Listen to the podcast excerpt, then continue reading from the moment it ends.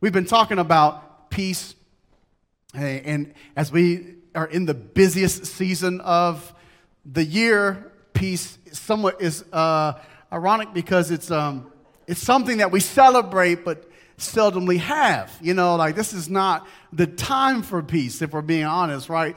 Peace really comes in January when the stress leaves in December. You know, that's typically when peace comes about. And, and which is funny because the world has jumped in, and I love the commercials and things like that around December. Uh, they, everyone starts to embrace this, this tranquil, serene time, which we know is not really true when it comes to the world, because the world longs to promise us peace while at the same time it tries to rob it from us. That's, that's what it is. And that's typical of the world. The world always does it. It promises us something. And then when we think we have what we need to go get what we are desiring, then it robs it from us. And so we want to dive further into this topic of peace this morning. And so let's dream a little bit. Can we dream a little bit about what it would be like to have uh, a stress free, fear eliminating, anxiety free living peace? Don't y'all want that type of peace? I don't know about you, but that's what I want. Hey, just real quick, everybody just raise your right hand. Just raise your right hand. Good deal. Okay, just want to make sure they're working this morning. Just a quick check. Just a quick check. I want you to think for a second what would it be like? How great would it be if we laughed more now than we ever did? Wouldn't that be great? If we list the potentials in our relationships more than we did the problems, wouldn't that be great? If we were eager to rise every morning and suddenly desired to stay in bed, wouldn't that be great? Some of y'all know that would never be great, Pastor Scott, ever. Uh, wouldn't it be great if you had the energy that would make you want to get up in the morning, right? And, and instead of saying, oh, it's Monday, it's Tuesday, it's Wednesday, Thursday, it's Friday, Saturday, it's Sunday. Oh, it's Monday, Tuesday. You know, wouldn't it be great if we wanted to get up? if we magnified the positive and dismissed the negative, that would be great. That would be great. Wouldn't it be great if we saw more promise in situations than pitfalls?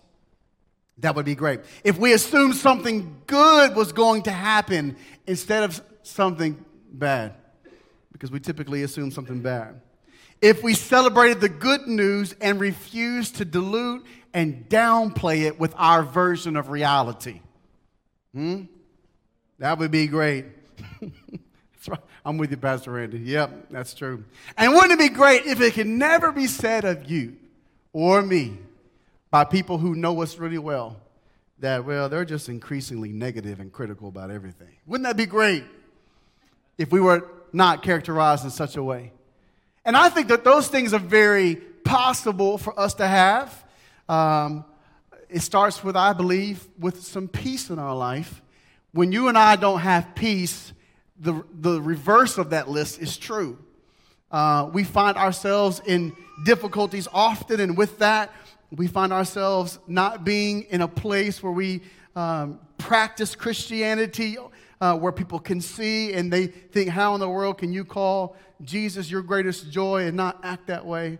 And so today, I want to deal with this aspect of how we are to maintain our coolness, our patience? Is it possible for us to live in such a way? I would tell you that it's possible and practical for us to, to have peace in our life. Here's what Paul says in Philippians 4 4 through 8.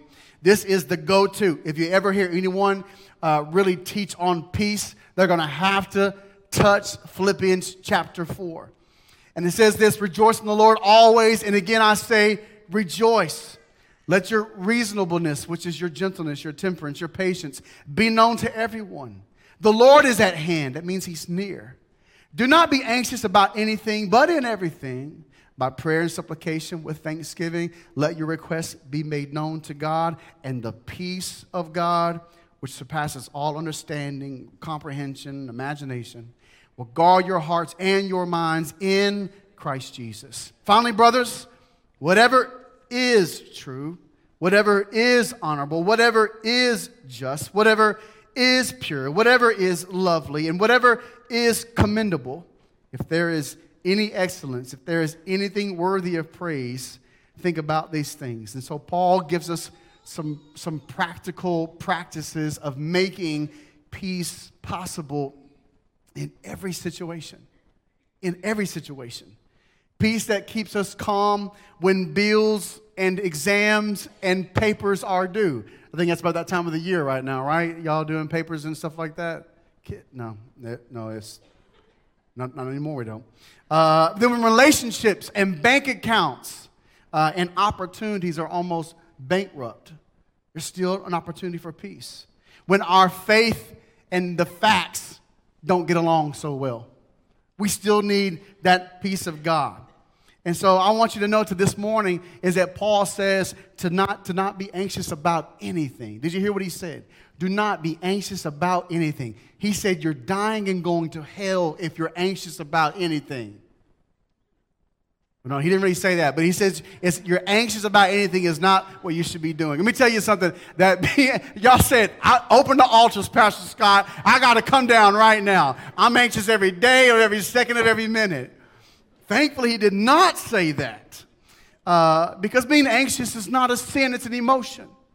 And so, what is Paul really trying to say here? In fact, if we were to be technical, uh, in the Greek, it really implies, um, it says basically, don't be ongoing. Uh, it's a it's a present active tense of the verb, and what it means simply is this it means to do not be constantly anxious about anything. In fact, the, uh, Max Lucado said this. I thought, oh man, that's good. I like that. He says, the presence of anxiety is unavoidable, but the prison of anxiety is optional. I thought, hmm, that's what Paul meant to say. And Max Lucado wasn't around just yet, but that's what, that's what he meant to say. I gotta say that again. That was so good. The presence of anxiety is unavoidable. Amen, right? Am I the only one? But prison, but the prison of anxiety is optional. And so when we look at that, the question is, is how can you and I um, have that type of peace uh, that, that avoids the stress and the fears and the, and the anxieties of life so that we're not held captive in the prison. And, and there's an acronym I want to share with you this morning. It's called CALM, C A L M. And uh, I'm, I'm, not a, I'm not a Yoda master yet, but I'm working on it, all right? I'm getting there. And uh, I want to share this with you this morning as I practice this myself can I just be honest and be real with you? Is that when I drive, I am not calm. I am not calm. I know, I know none of y'all have no idea what I'm talking about, but I'm telling you, I'm not calm when I drive. Uh, I need to be in control, and people do not let me be in control when I drive. And so I have to remind myself, I'm just C-A-L-M, C-A-L, C-A-L. Okay, so I'm getting there. It's not a mantra, but I'm just trying to remind myself. And so here they are. It is first, celebrate God's sovereignty. Ask God for his help. Leave your request in confidence and meditate on good things. Will you pray with me this morning? Father in heaven, we need you to show us how to be calm. Because nothing in this world, Lord, teaches me or invites me in to an atmosphere, Lord, that says, here's how we are to be calm. In fact, God, you know the opposite is true. And so, Lord, I need patience and control over my life and my heart, God, but I also need a calmness that comes from you.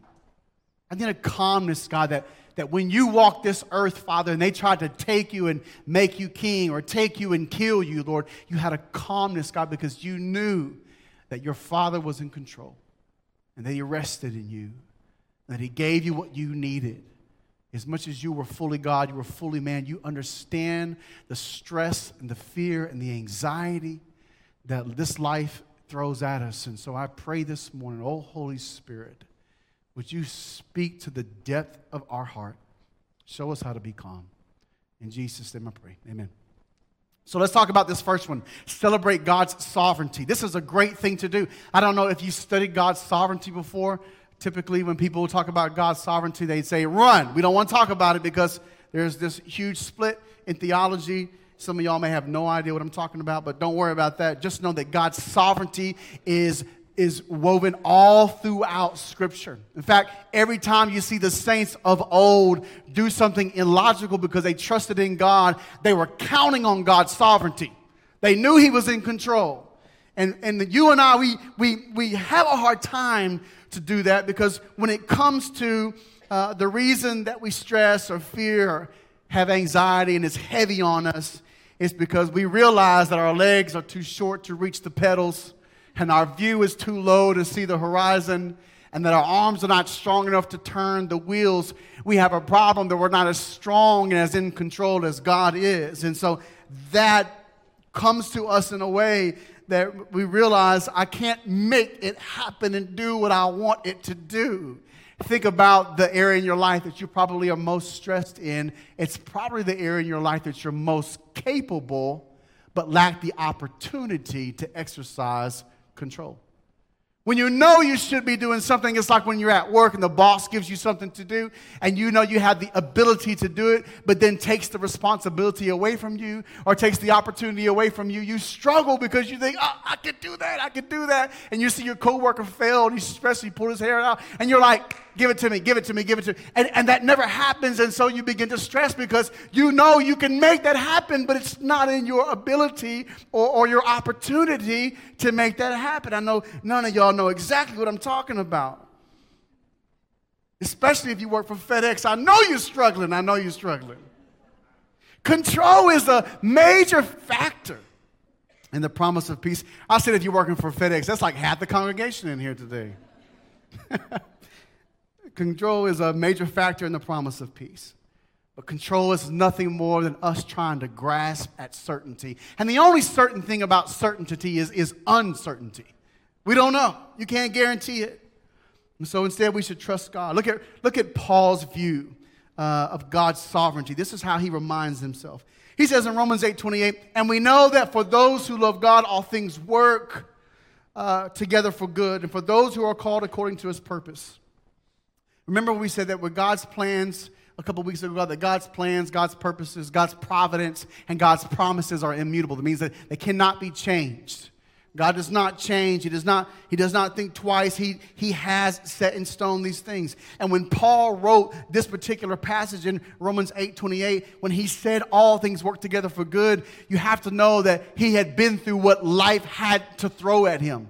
In fact, if you look at 2 Corinthians 11 25, he, he wrote this be, um, uh, before. And so we see this uh, 11 verse 20, 25. Three times I was beaten with rods. Once I was stoned. Three times I was shipwrecked. A night and a day I was adrift at sea, on frequent journeys, in danger from rivers, dangers from robbers, dangers from my own people, dangers from Gentiles, danger in the city, danger in the wilderness, danger at sea, danger from false brothers, danger, Will Robinson, danger in toil and hardship through many a sleepless night in hunger and thirst, often without food, in cold and exposure. And apart from other things, there is the daily pressure on me, on my anxiety for all the churches. And that's what is on Paul's heart and life. And still, yet, he says, and we know that all things work together for the good of those who love God and are called according to his purpose. How can, how can Paul believe that? How can he put himself there? But easy. He trusts in the sovereignty of God. He knows God's in control.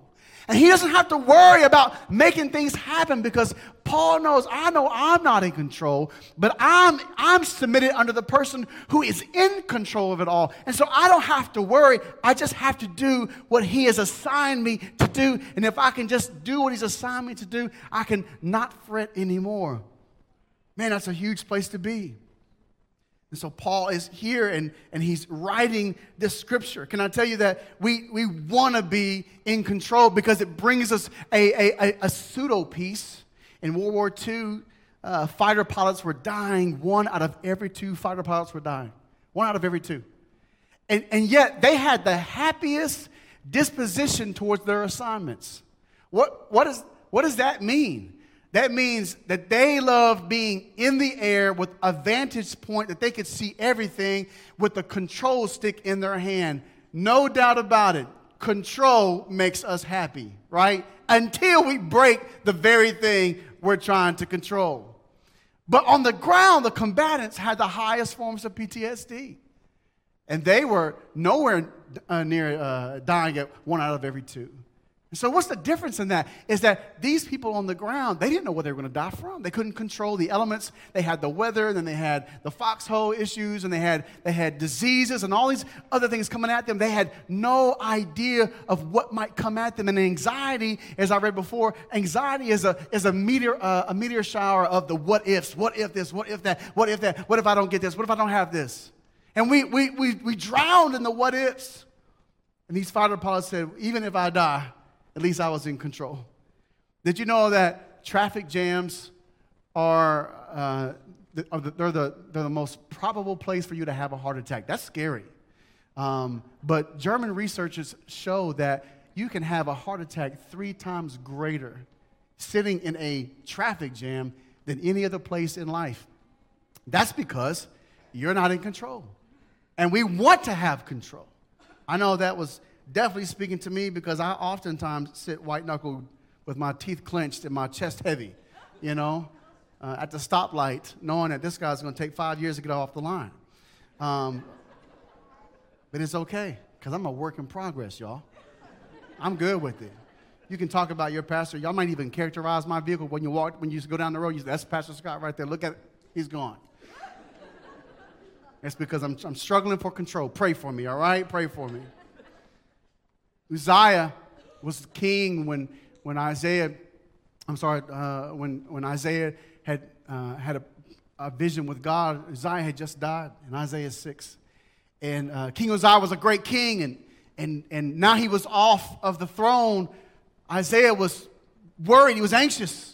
He was stressed about what was going to happen to the kingdom because King Uzziah was a great king and he had brought peace for many, many years. And now the king was gone. And, and so Isaiah is like, who is going to be the person who speaks to the people of Israel? Who's going to prophesy to the people so that they would, would know where to go and what to do and know peace again? And, and so he's worried about this because he's, he's, telling, he's telling heaven, Lord, look, the throne is, is, is unoccupied. And so he has this vision, and, and God simply says, I don't know why you're worried. Just because the world's throne is unoccupied doesn't mean heaven's throne is unoccupied. And sometimes, even in our life, we forget that even though evil kings may sit in thrones here on earth, there is a king of kings that sits on a throne in heaven. We ought not ever be worried. He is entirely in control. If he wants to, he will. He will. I love the fact that I can trust in his sovereignty. The second thing is we need to ask for God's help. What does that mean? What does that look like? Well, there's different ways we can go to God in prayer, but let me just kind of um, hone in on the specificity of prayer. Say that with me specificity. Yeah, just so you don't judge me so fast, all right? Specific prayer is serious prayer. Let me give you an example. If I say, hey, let's go out and have some dinner, uh, and you're like, that'd be great. Let's, let's go do that one time. We've all said it before. And then we left it at that, right? No, no specifics, no when, no what, no whatever. Uh, was, the, was the request sincere? Yeah, absolutely. But was it serious? Mm. A serious request might be like this Hey, why don't you meet me at the restaurant uh, Friday night at 7 o'clock? We'll be done by 8.30. You good? That's a serious prayer because there's some specifics in it. And when you and I go to God in prayer, are you praying specifically? You're probably not praying specifically because you don't want to be disappointed. But, but should we pray specifically? Look at what Scripture says here. Genesis 24, 12 through 14, we see a pattern here. And it says, And he said, This is Abraham's servant praying about a spouse for Isaac. It says, O Lord God of my master Abraham, please grant me success today and show steadfast love to my master Abraham. Behold, I am standing by the spring of water, and the daughters of men of the city are coming out to draw. Let the young woman to whom I shall say, Please let down your jar that I may drink. And who shall say, Drink, and I will water your camels? Let her be the one. Hmm.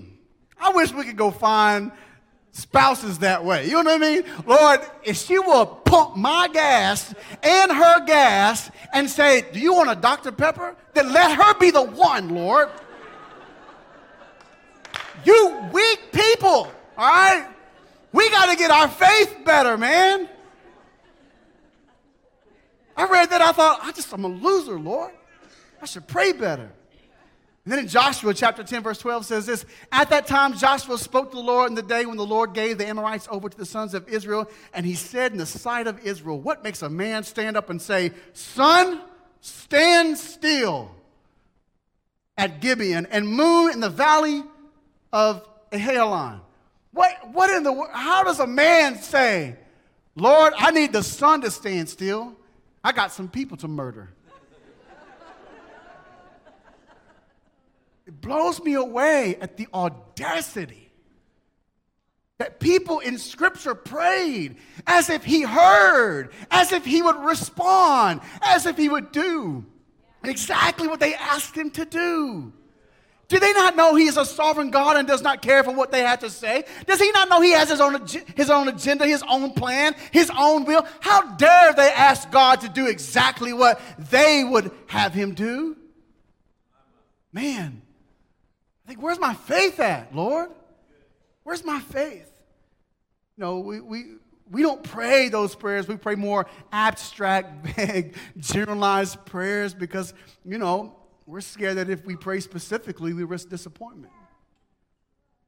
We, we, we, we, we don't want the Lord to disappoint us. But can I tell you that if we pray specific prayers, we eliminate the doubt and the vague ideas of outcome. And that's what anxiety and stress and fear thrive in. They thrive in vague, formless spheres of expectation. I'm praying you will, God, however you want to. Ah. And then we, will he, what will he do, you know? But man, what if you said, God, I need you specifically to soften her heart when I show up for the meeting tomorrow at 2 o'clock because I've got some insecurities and she intimidates me. And every time I talk to her about anything, she always brings up some issues I did a long time ago before the boss. And I need to have a productive meeting with her in front of the team tomorrow. And so I need you to give me peace when I sleep today so my emotional capacity is large. Would you soften her heart and increase my generosity so it can be a great meeting tomorrow? rather than say, Lord, would you bless my meeting tomorrow? Because when I pray specifically, I get to see what God is going to do. It's nothing better than when you ask God specifically and everything He does, line by line by line by line, you're just checking, you're like, oh my goodness, He heard every word I said. Of course He did. I just wonder sometimes if, if, if the heart of a father is just saying, just ask me. Just ask me. But, Pastor Scott, what if he doesn't do that? What happens if he doesn't answer, you know, the way I, I, I told him to? Well, you know what? I don't know about you, but I know my kids and me growing up, I asked my mom things specifically. Mom, I need this. Ba-da-da-da-da-da. My mom like, that's great. Get a job. You know what I mean? Then you can have da da da da.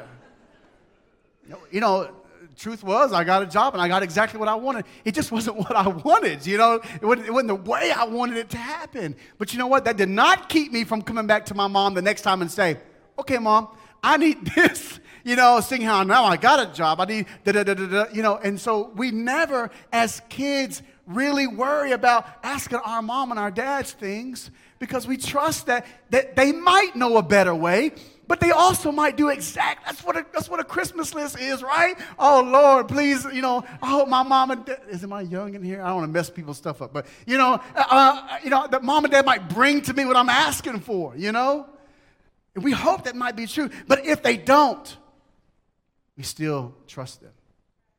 We can still trust the Lord. Even if He doesn't answer you the way that you desire Him to, specifically the way that you've asked Him to, you can still trust Him the next time too. But it may be that if you ask him specifically, that he'll show you, I heard everything you said. And my heart is where you are at. You never know. The third thing is this that you leave your request in confidence. Leave your request in confidence. This is a difficult one because we have this fear, and, and fear kind of helps us grip and understand where we need to be. Um, and so we lack confidence because fear keeps us sharp. It keeps us real, right? that's, that's the word we interchange a lot. A lot of us will want to say, we'll just say, well, I just want to be real about this. What we're really saying is, is that I'm just afraid. If I'm being honest with you, I'm just afraid. I'm afraid this might happen. I'm afraid this will happen over here, and this stresses me more than I. And so I'm going to step back and just be and just say this instead um, uh, that I fear this. Uh, and so confidence in God helps our fear in ourselves. You need to have confidence in Him. And and how do we deal with uh, confidence, the lack of confidence? You should know that you can have confidence because the Lord is near. He's near. Look at Psalms 118 6. It says this The Lord is on my side. I will not fear. What can man do to me? That's, that's King David, who is an adultery, you know, an adulterous, uh, man killing, lying king who says, What can man do to me? Well, he should do a lot because you deserve a whole lot. But no, he says instead, The Lord is on my side. I will not fear. There is a confidence that when God, when you know God is on your side, that despite what you did or what you're struggling with, you know that you need not fear. Philippians 4 5 echoes this. Paul says the same thing. He says, Let your reasonableness be known to everyone, for the Lord is at hand, which means the Lord is within reach. Why do you have confidence? Well, because the Lord is within reach. The Lord's within reach. Do you know when they took the Ark of the Testament, Ark of the Covenant out to the battlefield, they would oftentimes lose the battle. But when they saw the Ark of the Covenant come on the battlefield, they go, The Lord is near. Get you some. You know what I mean? Like, I'm, I mean, you got housewives over there just, you know, knocking people down left and right. Why? Because they believe the Lord is near. I'm about to beat some folks with my broomstick in here. And so that, that's the confidence that you and I should have that the Lord is near. Why are you afraid? Why are you shrinking back? The Lord is near. The only thing you should be afraid of if He's not on your side, but if He's not on your side, then rectify that. Ask God to forgive you. Make your situation great before Him. But no, but no, but no. There is no fear that you should have. He is on your side. The Lord is near. David says, The Lord is my light and my salvation. Whom shall I fear? The Lord is the stronghold of my life. Whom shall I be afraid? When Abraham was, I'm sorry, when Abram was anxious about his future, God says to this after the things that the word of the Lord came to Abram in a vision and said, Fear not. In other words, have confidence, Abram. I am your shield, your great, uh, your very great reward. Uh, and, and when he talked to Hagar, and Hagar was being put out by Abraham and Sarah, and she says, I don't know what to do with my son's life. What should I do? How can I provide for him? Well, an angel of the Lord came to her and said, and God heard the voice of the boy, and the angel of God called to Hagar from heaven and said to her, What troubles you, Hagar? Fear not, or have confidence, for God has heard the voice of the boy where he is. When Joshua was anxious about leaving a whole country because Moses had passed away, God said, Have I not commanded you? Be strong and courageous. Do not be frightened. Have confidence and do not be dismayed, for the Lord your God is with you wherever you go. Or Paul might say, The Lord is near. The Lord is near to you. The Lord is near to you. Even when you don't feel like He's near, He's near to you. Thank, thank God that He's not near because we feel it. Thankfully, he doesn't draw close to us because he knows we, we feel him near. I'm thankful that even when I'm so fearful of what's happening around me, the Lord is near to me. He's nigh to me. And the last thing as the band comes back is this is to meditate on good things. We're to celebrate God's sovereignty, to ask God for his help, or to leave our request in confidence but then we're to meditate on good things. Meditate on good things. We talked about that a couple weeks ago. And when, when, when Paul says this in Philippians 4 8, he says, Finally, brothers, whatever is true, honorable, just, pure, lovely, commendable, if there's any excellence, if there's anything worthy of praise, think about these things, right? We said a couple weeks ago that's called chewing the cud. Have y'all been chewing the cud? You live in Harrison, Arkansas, you should be reminded often chew the cud, chew the cud. And we know that peaceful cows are happy cows, and happy cows are cows that chew the cud often and constantly. But it's not just enough for us to chew the cud in God's word, but we are also to inspect the cud. Paul says, don't just meditate on anything. Whatever comes into your mind matters. It needs to go through a filter. Listen, in this world, there is so much that is trying to infiltrate our minds, our ears, our eyes, every, every aspect, whether we want those things or not. There is constantly uh, some, tor- some sort of media or influence, some sort of joke or conversation trying to get in here. And Paul is telling us that if we're going to meditate, we need to inspect what we're meditating on. And that's why he says, use the filter of Philippians 4 8. Make sure that whatever you meditate on is true and honorable, just and pure and lovely, commendable, excellent, and worthy of praise. There's not many things, if there's anything in this world, that runs through that filter. None of those things that, uh, the only thing that passes those fil- that filter is things that edify you. So maybe what Paul is saying is, is that if you want to have peace and you want to practice calmness, you need to meditate on things that will edify you and not things that take away from you. So we just recap, we'll be done. He says to celebrate God's sovereignty, ask God for his help. Leave your requests in confidence and meditate on good things. And then if we do these things, if we can practice being calm, you and I can experience peace regardless of our predicament. I want to close with a story I, I found about being calm. I thought it was incredible. You probably remember December the 7th, 1941, right? Is that Pearl Harbor? Y'all know that, right? Uh, and you probably remember September the 11th, 2001. We call that 9 11. But do you know of October the 27th, 1962? It's the most important day in human history. Human history. It was on that day that four Russian subs during the Cold War were on their way over to Cuba. They had been traveling uh, in a secret mission. They carried four nuclear warheads, all of them with the capacity of a Hiroshima type of damage and impact. And they're on a secret mission to go to Cuba, and they're in a hurry. And so they surface, and as they're going three weeks uh, into a journey, they're flying out in the open surface of the water, which is not what you're supposed to be doing. And they run into a, a hurricane, Hurricane Daisy. And as they are going through this hurricane, it's 50 foot waves, you know, up and down, up and down, and, and they're sick. And then their, their submarines are built for Arctic water, not tropical water. And so the submarines that they're living in uh, is, is, is about 120 degrees on average. And so you can you imagine hitting these waves and being claustrophobic and then having this, this 120 degrees of just weather. That's just not a place Scott Brandon wants to be. And they finally get down to Cuba, and then their orders have been changed. They're supposed to go to the coastline of Florida.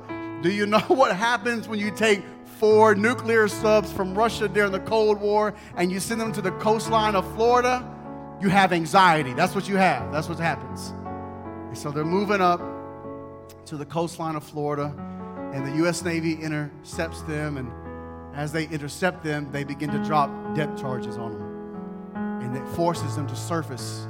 And as they all four surface up, they realize they're about to be attacked because the Navy has encircled them. And the captain of the fleet says, We will not die in disgrace, and we will not disgrace the Navy of Russia. Fire away. Can you imagine the aftermath of four nuclear warheads hitting America. That would have been World War III. That have been that had ensued right on top of that. We'd have never forgotten that day. But that was a day that Vasily Arkhipov, it's a, it's a Russian name, Vasily stepped out, 36 year old guy, and said, um, Captain, a word, please. he brought him to the side and he said, You know, perhaps firing on America is not the best thing to do right now.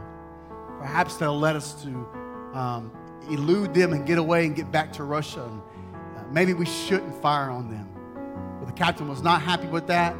It took a little while, but eventually, Vasily talked the captain down, and they didn't fire those nukes, which were fully in range, and they were at the surface. They would have, they would have, they would have hit their destination. But a 36 year old man realized the situation and maintained calmness. I thought, wow, what it's like to, to be calm in a situation. You and I, our lives would have been forever changed if it had not been for a man who'd have been calm in that day. And so I asked myself, Scott, what if there are people around you and there are nuclear warheads below the surface of their life that you don't even know about? When you're driving, you're driving, you're not so calm. You know, when you're talking with people, when you're impatient, you know, are you triggering people? And, and then you wonder why your world's not at peace? Probably because we're so quick to launch warheads into the air. But you and I, we're the people of God, and we're supposed to demonstrate peace. We're supposed to demonstrate calm, not because the world has given it to us, but our peace comes from God. And so this morning, what I'm asking you this morning is simply this is do you have that kind of calm in your life? Because you can if you celebrate the sovereignty of God. If you can ask him for his help and be specific in your prayer if you can leave your request in confidence, knowing that He will do all that He desires and said He will do. And if we meditate on His word and remind us of His faithfulness and remind us of the things that help us to think in long and in line with the will of God, so that when we do ask, we're asking according to the will of God and not our own. My question is Are you calm? Are you calm this morning? I'm going to pray for you because I know the holidays are coming right around the corner, and that's the time we tend not to be calm. And so as we leave out of here this morning, I just I want you just to ask the Lord to show you, Lord, where am I not calm at? Where am I not celebrating your sovereignty? Where am I not asking specifically? And if you already have asked, ask again. Where am I not leaving it in confidence? And where am I not meditating on your, your word? Show me how to be calm. Father in heaven, I need you in my life. You see all the situations that the enemy has already went ahead and set up for me, God. He's trying to trap me, Lord. He does that, Father, to all of us. He knows our weakness, God. He studies them every day. He knows, God, the plans that work against man. He knows, God, our weaknesses, God. And here he is, God, with his nuclear warheads, God, below the surface praying that let it be said of your people that we possess the calmness of God, that we possess the peace of God, that we can walk into a situation, whether it be a family situation or a situation at work or a friend situation, whatever it might be. And that, Lord, we will exude a calmness that speaks of a risen Lord, that says that you're in control and you're overall and that you're not in worry or fret, and we need not be either. Lord, I pray that you instill within us that very thing. Lord, we love you and we ask that you would help us as we throw ourselves on the cross. We realize, God, we have weaknesses and shortcomings. Forgive us when we don't trust you. Forgive us when we don't ask specifically and you desire to answer specifically. Forgive us, Lord, when we don't act in confidence, but we act in fear. Forgive us, God, when we allow things into our mind that are not conducive of your word. Forgive us of those things. Forgive us, most importantly, God, for not walking and being you in this world that is so desperate for you. Help us to have peace and help us to be calm. In Jesus' name we pray. Amen. Would you stand with me this, this morning? We're going to sing a song. I just want to worship God on our way out. And as we sing, would you just ask the Lord, Lord, fill me with your peace this morning. I got six days to go until I get back here. And I need every bit of you that I can get. Would you worship this morning?